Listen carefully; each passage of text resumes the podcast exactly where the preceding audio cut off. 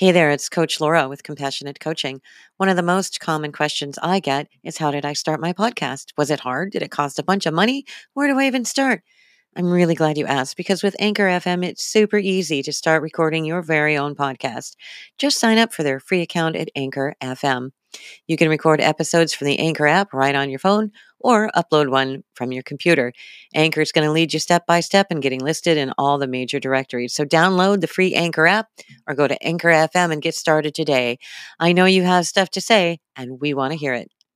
Hello, and welcome to another episode of the Health and Wellness Made Easy podcast.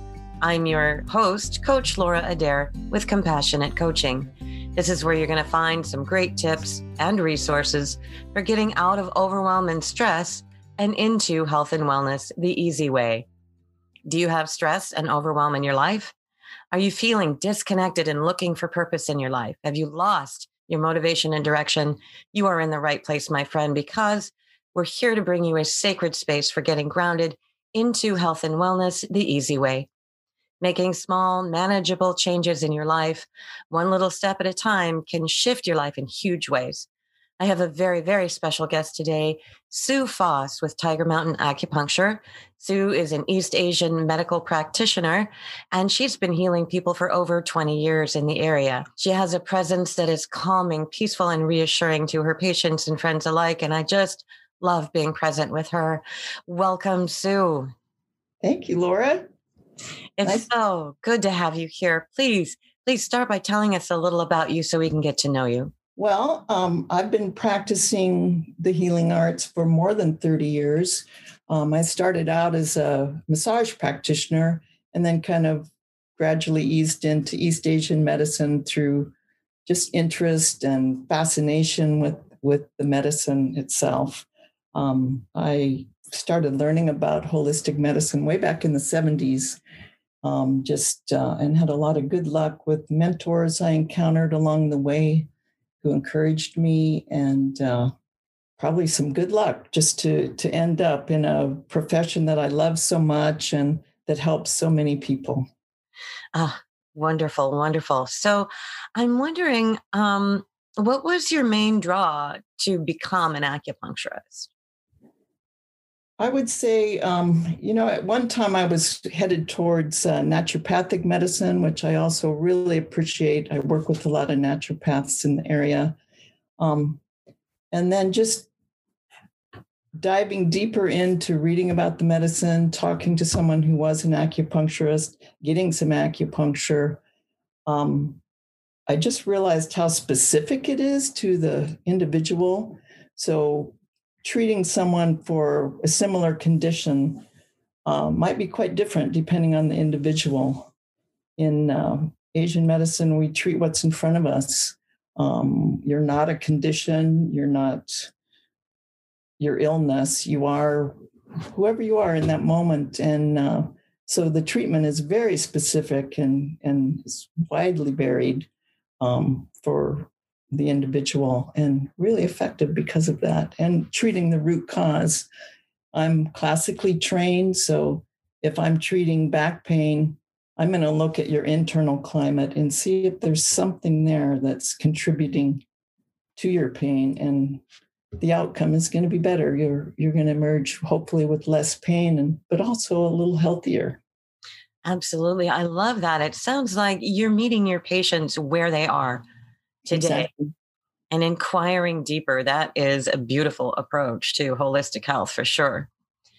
So I'm wondering though, for those of us who've never used an acupuncturist, um, what uh, like if I'm brand new to acupuncture, I don't assume I know nothing about acupuncture or acupuncturists or how it works. Um, can you tell us what a person might expect in a typical first visit with you? Sure. It, it's a very unusual medicine. Uh, my diagnostic process is um, I'm going to look at your tongue. There's a lot of information on the tongue. So, tongue diagnosis is very important to a classically trained acupuncturist. Wow. I'm going to take pulses on both wrists, um, and that takes a little bit of time. There's a lot of information there. There's 28 different pulse qualities. It's a type of listening um, to to hear what's going on inside. Wow, that's fascinating. What can you tell about a person by their tongue? Well, um, if you ever have paid attention to your tongue, you might notice that when you're sick, it looks quite a bit different. Maybe the coating will be thicker. Um, I'm looking at uh, the color of the tongue. Is it pale? Is it red? If it's pale, a person might be a bit blood deficient. It might be a chi deficiency. Is the tongue really puffy? If it's really puffy, the person might be having some difficulty transforming their body fluids. Um, dampness, that's a that's a condition of dampness. It is a nature-based medicine. So when I give a diagnosis, it might sound a little bit like a weather report, just looking at systems, the internal climate. Is it hot? Is it cold? Is it dry? Is it damp? And all that information um, is really useful in, in aiding a person to get back to whatever their balance, whatever balance they're capable of achieving. Wow, you can tell a lot by a person's tongue. That's amazing. And I don't know that most people even look. What does my tongue look like? It looks a little dry, Laura. Uh, yeah, that would be the coffee I had.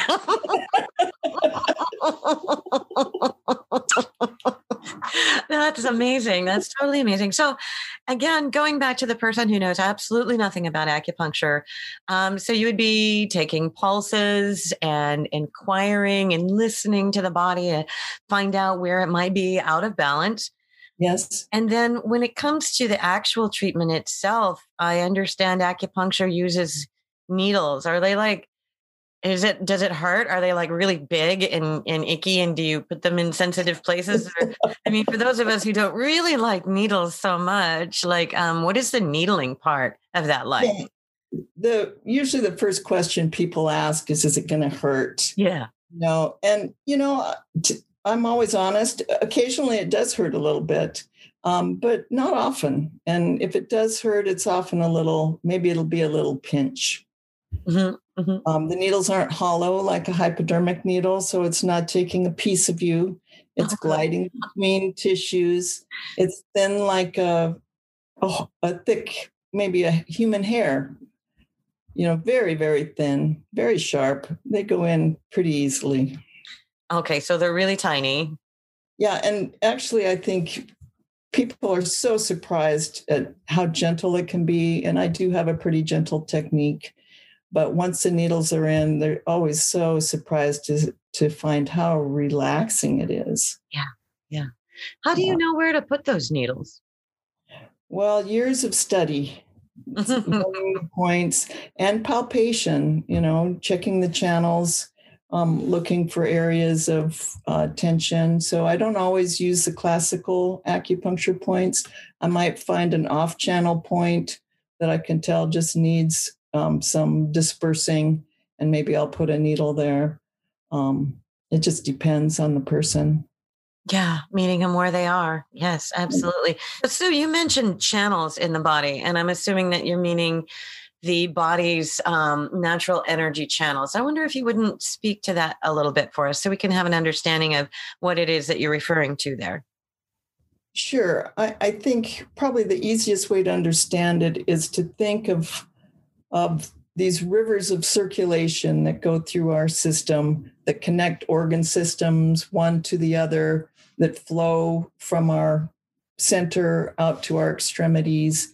And in a perfect world all those channels would be circulating smoothly sharing energy equally um, when they become blocked or weak or traumatized in some way then that's when pathologies can occur. So that's where acupuncture can intervene to aid that uh, restoration of circulation and and create some balance and well-being.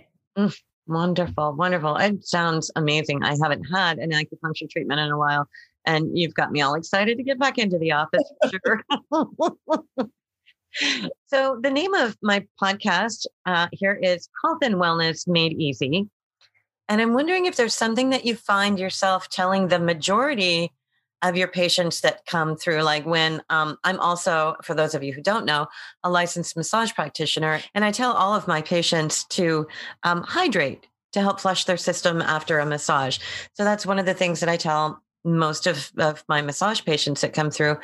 Are, are there things you find yourself repeating over and over again um, that might be of use to our listeners to help make their health and wellness journey a little easier yeah one thing I always ask about or encouraging people to, to cultivate is some solace in their lives. I think people work so hard and they have so much going on, and the modern world can be so demanding of us to find some time, hopefully often or at least daily, um, in our in our lives to have some solace, some time for reflection, um, time for self care, whatever that is. It can be something quite different from one person to another, but we know it when we have it. Oh, yes. Yes. Yeah. Yeah. Are I would also say, um, as I've heard you say, that those small steps are important. You know, and to it's a form of self love to take care of ourselves and one step at a time, and one step leads to another. But I will also say that sometimes it isn't easy, and that uh, what's easy for one person might be really difficult for someone else. Yeah. Um, and that is so worth it, even if it is a bit difficult to just keep at it. That's what I would say. Yeah. Do you have suggestions on finding that solace? Are there maybe rituals or uh, anything in particular that might help that person find a little inner solace? Well, I think I always encourage people to seek what works for them. And of course, they ask me what works for me. And for me, being out in nature is a big one for me. Um, and, and that's part of my daily life. I do meditate. Um, I think stretching or yoga movement of some kind. Music is very important to me, so that that always brings me to a to a place of solace or energy, you know, uplift. Um, there's a lot of beauty out there, so I encourage people to find that for themselves. Wow, very, very wise, wise wisdom there. Thank you so much. And and Sue, if somebody would like to work with you or somebody like you, where might we find some more information about you? Are is are the people you're working with mostly local? They're um they're everywhere. So so if they're everywhere, I would um, encourage them to go to the uh, NCCAOM, which is the national board and you can tap into some bios of practitioners who uh, who are nationally certified, and they're all over the place. Lots of good folks out there. I'm in Issaquah, and uh, I can be reached by phone 425 557 9519.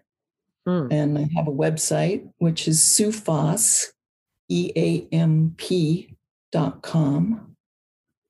And my email is sue at tigermtnacupuncture.com. Excellent. So, in the notes on today's show, I'll be posting three ways to get in touch with Sue Foss, the most amazing acupuncturist I think I've ever met. And uh, Sue, you said to check in your local area under NCCAOM is did dot org. Right? Dot org. Dot org. Okay. Sorry. Yeah. Dot org. And what's the most important thing to consider when choosing an acupuncturist for yourself? Do you think? I think see see if it resonates. You know, I think you know if it's a good fit. If it's not a good fit, go elsewhere. But uh, yeah, yeah, I think people tend to know. I think so. That's trusting that inner wisdom. Yeah. You know? Yeah. Yeah. Yeah. Absolutely. Or for sure, if you you know have friends or or doctors or or people you know who do get acupuncture, ask around and get a good referral. Mm. That's always, you know, that's always a great way to find a good practitioner. That's an excellent, excellent way to start. Is there anything else you would like to add to the broadcast today?